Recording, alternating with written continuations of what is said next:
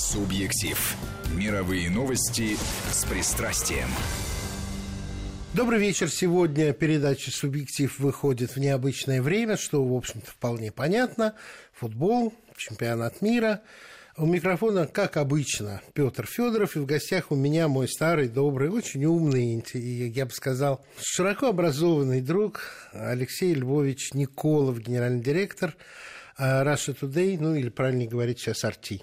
Да, так правильно. Добрый вечер. Мы будем говорить сегодня на темы, которые не связаны напрямую с политической картиной дня. Я бы назвал наш диалог искусство общения или искусство коммуникации и мягкая сила. Годится? Да, пожалуйста, можно назвать это так. Вот. Когда ты впервые столкнулся с необходимостью или с каким-то примером вот искусства общения неагрессивного, но в то же время вполне ясно выражающего э, мысль и э, месседж, который тебе направляют. Впервые. Ну вот мне так сходу, мне вспоминается один из людей, которых я считаю своими учителями в профессии, был такой замечательный журналист в «Известиях» Борис Александрович Федосов, легендарный человек, который, в частности, придумал вот тот самый «Снеговик», которого все помнят по турниру «Известий». Вот его придумал Федосов. Ну и вообще человек во многих отношениях совершенно выдающийся. Вот я помню, как у него была, ну, во-первых, потрясающая интеллигентность человек. Вообще это вот то поколение спортивных журналистов, а, от которого, к сожалению, часть современных спортивных журналистов не переняла, может быть, вот, вот часть вот этой да. замечательной интеллигентности, там можно вспомнить Филатова, ну и так далее. Э, вот, и вот у него была замечательная способность как-то, во-первых, невероятно интеллигентно общаться. Ну, понимаете, что такое? Мне, мне было там около 20 лет, вот. там меньше. А, а это мэтр, известие. Ну, это сейчас представить себе невозможно. Это сейчас, ну, любой человек себе завел блог, вдруг написал что-то удачное, у него 100 тысяч читателей. Это, а тогда вот что это такое? 20 мне не было. Что там? Это я еще там был, ну, как сейчас бы сказали, стажером-переводчиком на призе известий. И вот это ощущение человек высокий еще, такой благообразный, там, в советское время, ездящий за границу, соответственно, там одевающийся, но никогда не делающий из этого э, чего-то особого. Во всяком случае, это было всегда очень достойно, но всегда как-то очень не выпендрежно. И вот этот человек общался, я помню, как он умудрялся это вот действительно одной фразой что-то сказать. Его фраза, когда он мне говорил – Лёша, я вам запускаю в ухо жучка, пусть он там жужжит. Я до сих пор этой фразой пользуюсь. Угу. Вот это поразительный образ совершенно. Вот, вот, вот понятно, да, в этой фразе сразу угу. куча всего. Вот он сказал, я, я, вам не, я вас не прошу отвечать сразу. Я не настаиваю на своем мнение, я не хочу сказать, что моя точка зрения правильная. Я вам запустил в ухо жучка, пусть он там жужжит. Вот это, к сожалению, тоже, ну, к счастью, такие люди есть, к сожалению, вот этим искусством общения плохо мы владеем, и вообще это беда мне кажется, к сожалению. Давай, давай мы поговорим на современных примерах, на негативных примерах. Я на два примера могу привести. Один, в общем, не такой давний, я его услышал лет 20 назад от нашего замечательного журналиста и фотожурналиста Юрия Роста, когда он ну, да. первый раз по заданию редакции первый снимок представил бильд-редактору, тот посмотрел и сказал, ну что, Юра, резко. Говорить про снимки Юрия Роста сейчас в таких выражениях смешно. Ну, а я столкнулся лет 30 назад, а, и это было в Австралии. Я там работал корреспондентом, дочку отправил в школу австралийскую, и когда она принесла свой а, первый табель, я вдруг понял, как можно формулировать не в оскорбительной, обидной форме, а не в негативной форме то, что ее преподаватель хотел родителям направить. Ну, там были вполне приятные вещи, что там а, по математике опережает других в решении задач, по рисованию, или как это там предмет назывался немножко по-другому, щедро делится своими идеями с другими учениками – и итальянский язык. Но для нее это, это был третий было написано на уроках итальянского языка Анна Федорова, так произносили ее фамилию, «Тихий, благодарный слушатель». Прекрасно. А что касается спортивных занятий, то рекомендуем родителям больше играть с Анечкой в мячик. Ничего обидного, но совершенно ясно, где э, полные провалы и где э, дочка, ну, скажем, долбежка. Ну и больше того, это был еще, я представляю, какой это был контраст по сравнению с советской школой. Ну, в советскую школу же... она не ходила, ей было 4 года всего. Для тебя. Для меня, да. Для тебя это был Для контраст. меня, по сравнению с теми Конечно. табелями, которые в оценках получали, Конечно. да. Кстати, это вот тот момент, которого хотелось бы начать. Мы потом еще к, к нашему времени перейдем. Тут много чего есть сказать. Это, а я обещаю. Но я хотел бы одну вещь важную сказать. Сейчас вот возникает это, это ностальгия, это вот воздыхание, какие были идеалы советские, как было все замечательно. Ну, я не было. хочу да, пускаться в какие-то в глубокие споры, но в одном я совершенно уверен. В советском времени было очень много хамства было очень много неумения общаться. Мы многое из того, что вот у нас сейчас, то, о чем я буду позже говорить, то из того, чем мы сейчас страдаем, оно многое берет корни в советском времени. И все-таки мы в чем-то ушли. И я хочу сказать, что все-таки сегодня, давайте такая простая вещь, людей, которые стоят на охране, там, охранников, все-таки в нормальных организациях учат, как надо вежливо общаться. У меня мой приятель, главный врач. А ты помнишь старые светофоры, где загоралась надпись «Стой! Иди!» Не, а, не ножки а, шевелились а, на зеленом. А карикатура была в литературке на 16-й полосе. Карикату... Э, светофор с тремя надписями «Стойте, идите и бегите». Да, да. Вот. Это вот то, что называлось до сих пор, помнится людям моего возраста или, может быть, там вокруг Приказная форма. Да, синдром вахтера существовал. Абсолютно. И у меня даже был знакомый, который говорил, что у нас валюта, у нас вот деньги людей не волнуют, у нас валюта – это унижение. У нас человек, который недополучал в деньгах, свое добирал в виде унижения, которому он подвергал других людей. Взаимоотношения в школе, сейчас все вспоминают, ах, какая, вот как учили в школе. Никаких вопросов. Учили хорошо, многому учили, математики, все прекрасно. Но как же унижали в школе? Сколь, как же учитель мог себе позволить, в том числе неплохой учитель, это считалось нормальным. Я сейчас смотрю старые фильмы какие-то, и я понимаю, что тогда это воспринималось как нормально. Знаешь, какой замечательный фильм? Вот сейчас ты не поверишь. Фильм, который нам сейчас кажется просто воплощением оттепели. «Я шагаю по Москве». Момент, когда герой Михалкова, соответственно, идет по эскалатору, напевает, и ему дежурная у эскалатора Перестань говорит, кричать. молодой, не, не, молодой человек, она же ничего плохого не Да. хочет сказать. Молодой Нет. человек, иди-ка сюда. Говорит, что? Иди, иди. Он подходит, спой еще. А это, оказывается, это она, оказывается, хорошая хотела Хорошая, сказать. х- А я вдруг понимаю, что сейчас это все-таки было бы странно. Мне это кажется, в общем, хамством, таким на грани хамства. А она искренне совершенно ему хотела сказать хорошее. Это манера на «ты» говорить, начинать в поезде, начинать общаться просто вот через 30 секунд. Манера на «ты» разговаривать с э, детьми, особенно со старшеклассниками. Я помню, что когда у нас там Да. появились учителя, которые на «вы» с нами общались, это было так странно.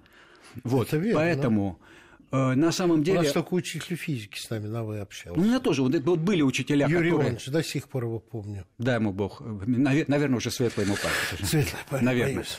Вот. Поэтому, на самом деле, когда мы говорим о том, что у нас все таки нет нету культуры общения, ее очень-очень не хватает и так далее, мы все-таки очень много из этого, к сожалению, тащим с собой советского времени. Вот эта идеализация советского времени, которая сейчас, вот если молодым людям кажется, что вот это все правда, что им рассказывали, было светлое время, когда можно было ребенка выпустить на улицу, и все друг другу помогали. Всяко было, я не хочу на эту тему говорить, но то, что манера общения, безусловно, была совершенно порой, ну, совершенно непредставимой сегодня, неприемлемой, это, увы, тоже так. Начальник себе позволял просто на абсолютно таким нормальным способом разговаривать с подчиненными на «ты», это было просто. То есть вплоть до того, что а, ну, не буду говорить фамилию, но этого человека ты знаешь, это человек из моей области, из спортивной журналистики, спортивного телевидения. Э, просто в тот момент, я помню, как мне рассказывала моя коллега, одна из моих учителей, как в тот момент, когда человека сделали руководителем редакции, просто он в этот момент всех, с кем он общался на «ты», сказал, значит, с этого дня я имя, отчество, от чего все обалдели, а все остальные для него, для него остались Лены, Васи и так далее. И тогда это казалось нормальным. И... Ну, не казалось себе нормальным, и мне не казалось нормальным. Ну, это, потому что, это, это было, знаешь, это было распространено. Это было, это было, но был контраст между тем, что я видел в тех местах, которые ты упомянул, включая и э, автобусы, троллейбусы, трамваи, общение кондуктора с пассажирами – это тоже было достаточно грубо и безапелляционно, я бы сказал. Ну и была семья, был круг знакомых, где, конечно же, э, я видел другие формы общения. Ну, конечно, но мы говорим именно о том, но что было о принято... в социальной сфере, вот об этом. Да, что было как, принято в общественной как сфере. Как актер с тобой разговаривал. Да. Как швейцар разговаривал, пока ему трешку вот так вот ладошкой к стеклу не прислоняли. Да, конечно конечно. Ну, давай о путях исправления. У тебя ну, наверняка с собой какие-то есть примеры. Ну, Раз да, тебя эта тема волнует, волнует то как генерального да. директора, да, наверное, волнует. ты вводишь какие-то стандарты, ты наблюдаешь за этим. Людей же это интересует. Ну, это, конечно, тоже. Но я все-таки еще, еще хочу поговорить о том, как, что плохо. Как было? Ну, давай о и, как, и как есть. И давай, как есть. давай, давай. Да, конечно, да, он, мне кажется, у нас есть кое-что, чем мы можем, можем э, гордиться, но э, все-таки мне хотелось бы, чтобы было понятно, что эта проблема, она существует, она очень велика. Вот совсем простой пример. Несколько, ну, там, город, года два или три назад э, так получается, я довольно много летаю, ну, так же, как и, в общем, так же, как и ты, так же, как многие люди. Я прилетаю, и в тот раз так получилось, у меня замечательно, я сидел в самом впереди салона. Угу. Даже вот честно скажу, я сидел в бизнес-классе. Вот так. Вот, да, у меня золотая карточка Аэрофлота, и меня туда пересадили, потому что я налетался на золотую карточку. Замечательно.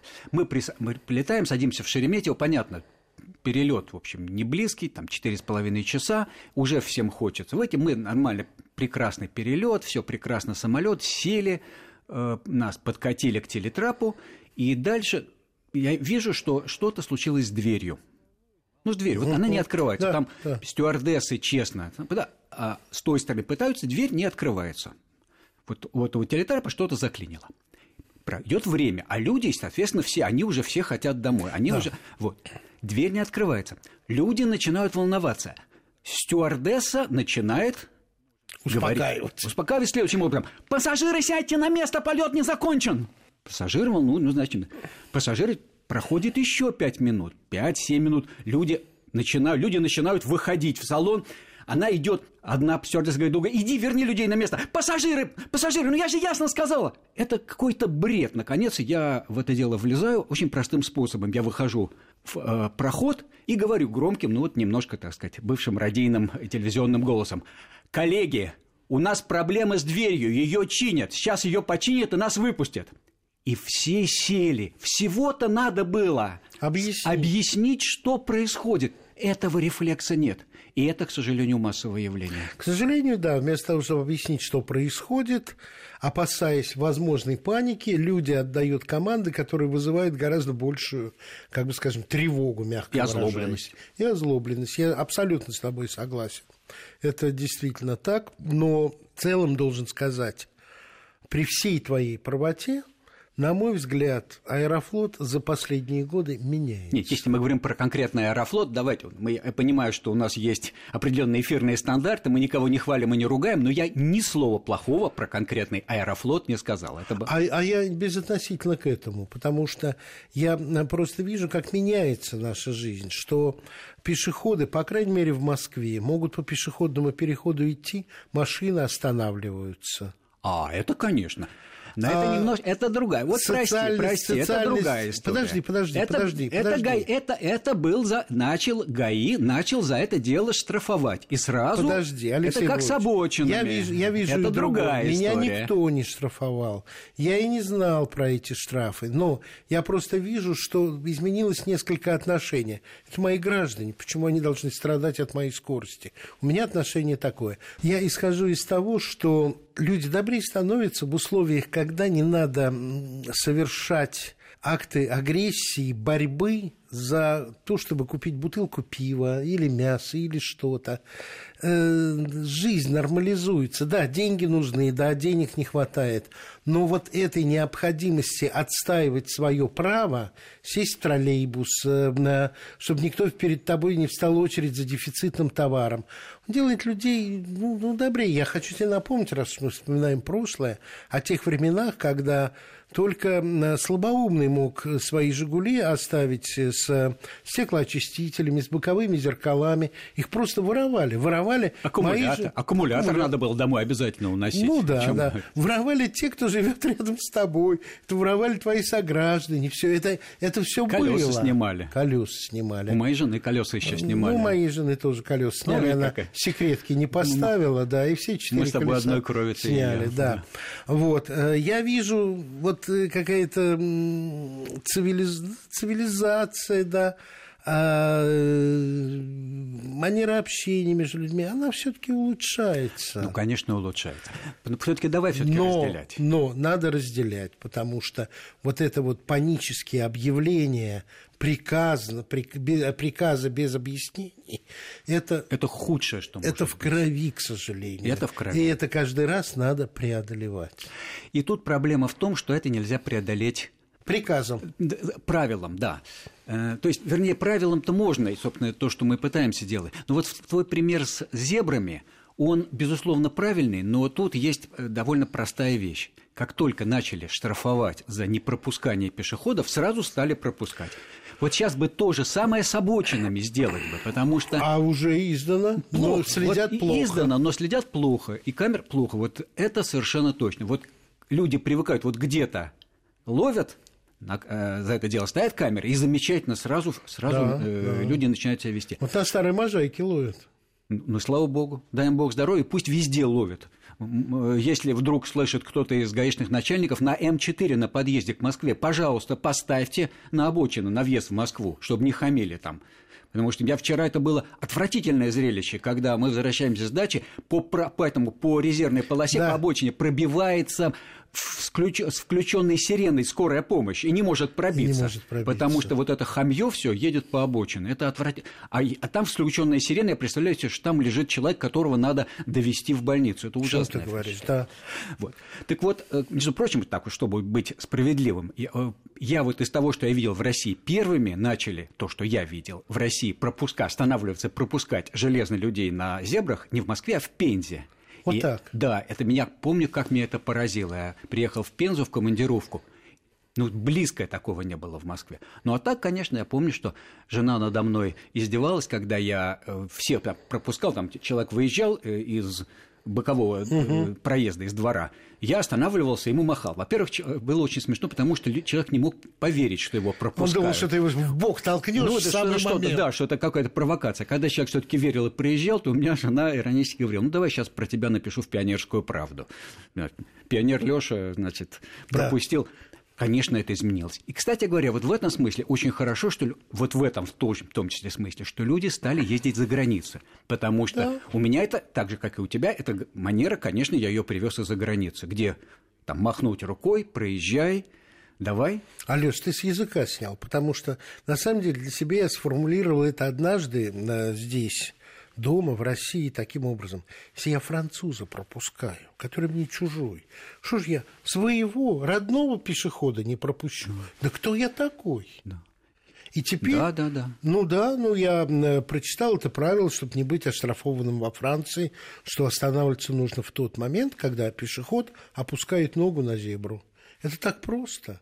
Опустил человек ногу на зебру, ты остановился. Ну, конечно.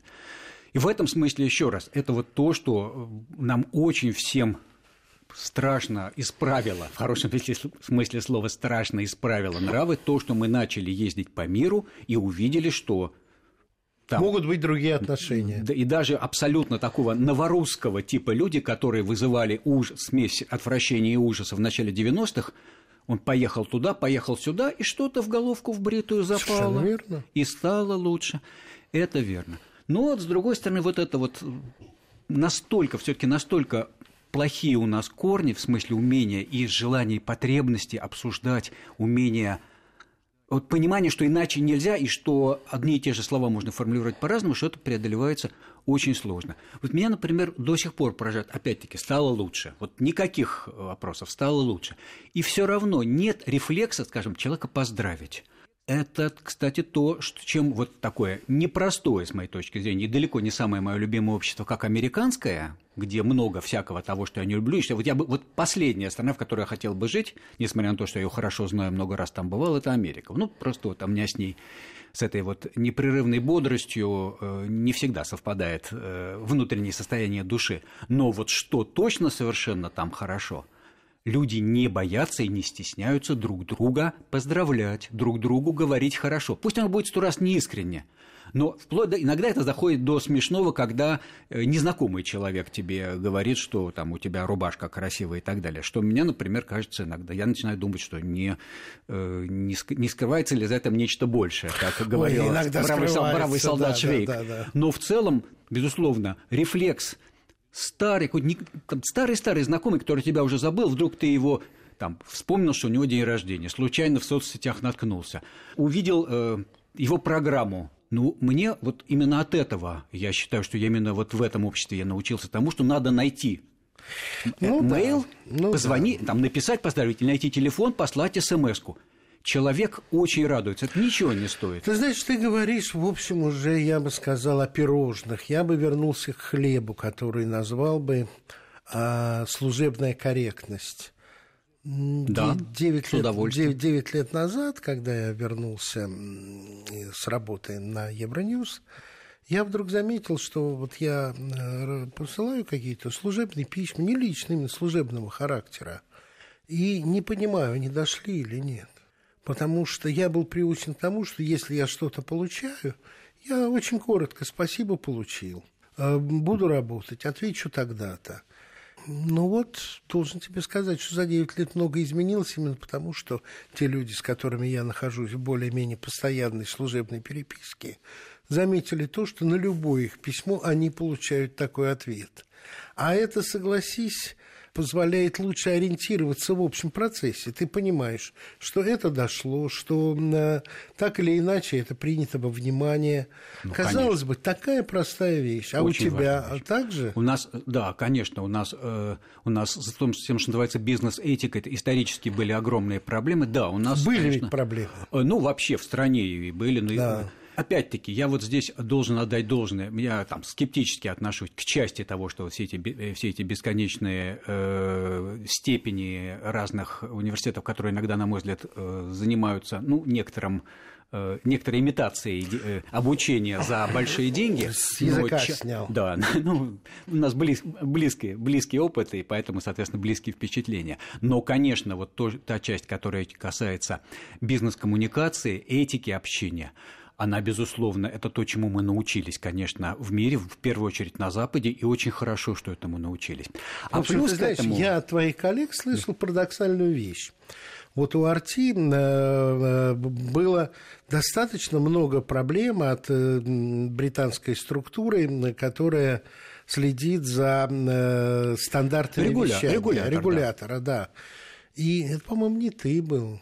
Кто-то из твоих милых дам мне сказала, мы на самом деле им благодарны, потому что мы только отточили свою профессиональную работу. Ну, конечно. В чем-то это было несправедливо, но если ты хочешь и если ты вынужден работать по тем правилам, которые Авком э, определяет на зоне и территории своей ответственности – ну, ну, учись. Ну, ну да, да, тут только, учись, только, да. только в тут... противоборстве. Да. Я извиняюсь, что я тут о таком, о близком, но, в общем, играть с Саудовской Аравией и с Уругваем – это разные вещи. Это да, разные. это разные, разные. Вот. И ну, у нас вообще такая, конечно, специфический такой коллектив. У нас сейчас, знаешь, сколько работает сейчас э, людей? Я тут посчитал, вот на днях попросил. 49 разных стран у нас представлено. Обалдеть. Это только стран. Я там про национальности, естественно, не говорю. Да. Тем более, что у нас в каждом понамешано их много. И слава это Богу. вот только 49 разных видов паспортов. И это дополнительно стимулирует, что очень хорошо. Потому что, знаете, как вот иногда, когда приходят те гости, и ты сначала смотришь на свою квартиру своим взглядом, потом, ой, гости, ну вот, ой, а вот тут вот валяется, вот ты ее всю жизнь не замечаешь книжку, а вот к приходу гостей ты ее убираешь. Вот точно так же у нас там страна сейчас прибралась к чемпионату мира, и слава да. богу, это огромный, замечательный стимул, и, по-моему, нам всем это очень хорошо. Очень Не только нравится. гостям, нам всем это от этого очень хорошо. Мне что знаешь, мы... что хочется сказать? Мне хотелось бы верить, что мы для себя праздник да. устроили, да, да, да. Вот а не только для других. Это очень важно. Мы для себя поняли, что это где здорово. нам надо при, прибраться и вообще да. чего мы можем. Прибравшись, хорошо. Да. У микрофона Петр Федоров, и в гостях у меня Алексей Львович Николов, генеральный директор Russia Today, ну или правильнее говорить сейчас Арти. И вот я поэтому, наверное, дополнительно еще, когда мне вот такая, такая, счастливая, такая счастливая возможность выпала вот в этой компании, в этом, на этом телеканале что-то, так, какие-то свои тоже представления немножко внедрить, вот я на это еще и смотрел взглядом людей, которые сюда приезжают в чужую страну, немножко такие очумевшие, не знающие языка. Вот как сделать так, чтобы им еще было дополнительно здесь комфортно. Угу. И это стало очень большим стимулом.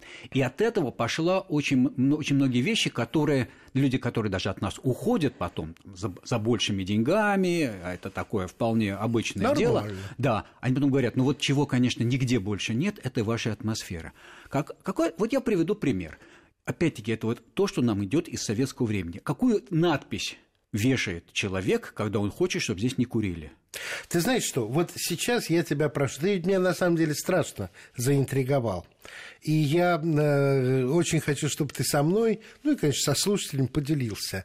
Это вот э, курить запрещено и ставить машины запрещено. Что вместо этого написать? Да, значит, у нас не курить не бывает таких. Слов не курить не, ну про запрещено я не говорю. Слов не курить не бывает. У нас желающие могут э, просто если кто-то приезжает по улице Боровой это мы там так, отнюдь не в центре находимся я а, уже знаю. да между э, грубо между авиамоторной и электрозаводской. Вот если кто-то между этого мимо этого дома э, проезжает можете просто остановиться и, и посмотреть какое послание курящим коллегам висит на двери с просьбой по возможности не устраивать курилку перед входом, а курить э, в тех местах, которые отведены, потому что, ну и дальше, это целое послание. Я это послание вот писал три дня, да. Ну и помнишь наизусть? Нет, конечно. Ну, ну, ну зачем? Это желающие могут прочесть. Вот. Что касается не ставить машины, то вот это то, чем я горжусь. Когда, я не говорю там, там человек из какого-то творческого подразделения, нас, как, если э, человек, например, из подразделения, из службы главного инженера, например, маляр, если маляру надо покрасить угол, и ему надо, чтобы там не ставили машины, то маляр ставит объявление «Уважаемые коллеги, пожалуйста, не паркуйте здесь сегодня машины». У нас вся компания, абсолютно вся, живет в понимании того, что, ста... что написать объявление «машины не ставить нельзя», и это вот может быть одно из самых больших наших достижений. Ты знаешь, Я на... этим очень Ты горд. молодец, ты молодец. Но к этому должен идти и наш город, потому что вот что я вывез из Франции. Допустим, предполагаются какие-то работы на проезжей части. Ну, как правило, это всегда ближе к тротуару.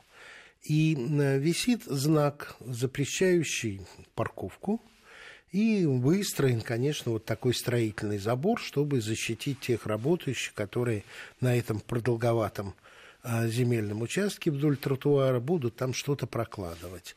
Но на знаке, запрещающем теперь там парковаться, висит объявление, которое ты можешь подойти и прочитать. Это отпечатанный на компьютере текст, в пакете, чтобы его дождь не залил, где объясняется, в соответствии с муниципальным распоряжением от такого-то числа, здесь такого-то по такое-то число будут проводиться работы. Этим объясняются те неудобства, которые вам причиняются.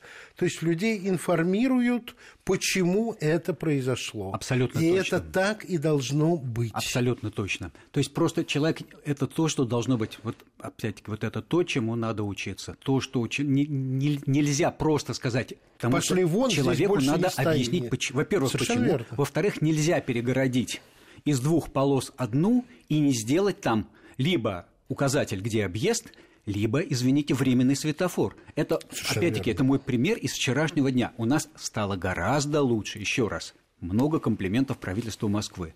Но рядом с э, Царицыным при выезде на э, Липецкую улицу перегородили, а там довольно такой приличный поток машин, перегорожена одна, одна полоса, И э, машины, ну, значит, там вот кто кого пропихнет, ну, там более или менее еще не очень видно, кто едет навстречу, но, слава богу, при мне никто не столкнулся. Но вот это, увы, это правда. Когда а ты едешь тебе... по, по Франции, если там перего... если перегорожена одна полоса и осталась только одна, значит, там обязательно просто на уровне рефлекса дорожные рабочие поставили временный светофор. Алексей, или вот стоят я, вручную регулируют. Я, я хочу и о хорошем. Вчера, в воскресенье, ехал себе по дороге, которая соединяет Рузу, мою любимую, с Новой Ригой. И там закрыт часть моста, закрыта часть проезжей части, и Стоит же, стоят же эти светофоры. Ну, прекрасно. И они работают. Прекрасно. Это Московская область. Прекрасно. И это тоже начинается, тоже идет. Да, да, да. В это... другом месте того же Русского Точно. района этого не было. А тут было. Да. Раньше этого, каждый этого раз, не было я, вообще. Я каждый раз радуюсь. Думаю, как Совершенно хорошо. так же. И раньше этого не было совсем. Никогда. А теперь это кое-где есть, но есть. не везде. Ну, вот, э, как бы скажем, и позитивная нота, и нота пожелания. Но главное, это потому, что мы хотим свою страну сделать делать еще лучше. лучше. Она да. становится лучше, а мы хотим еще лучше. Спасибо огромное за участие Спасибо в передаче. В «Субъективе» в гостях был Алексей Львович Николов, генеральный директор телекомпании «Арти». До свидания. «Субъектив».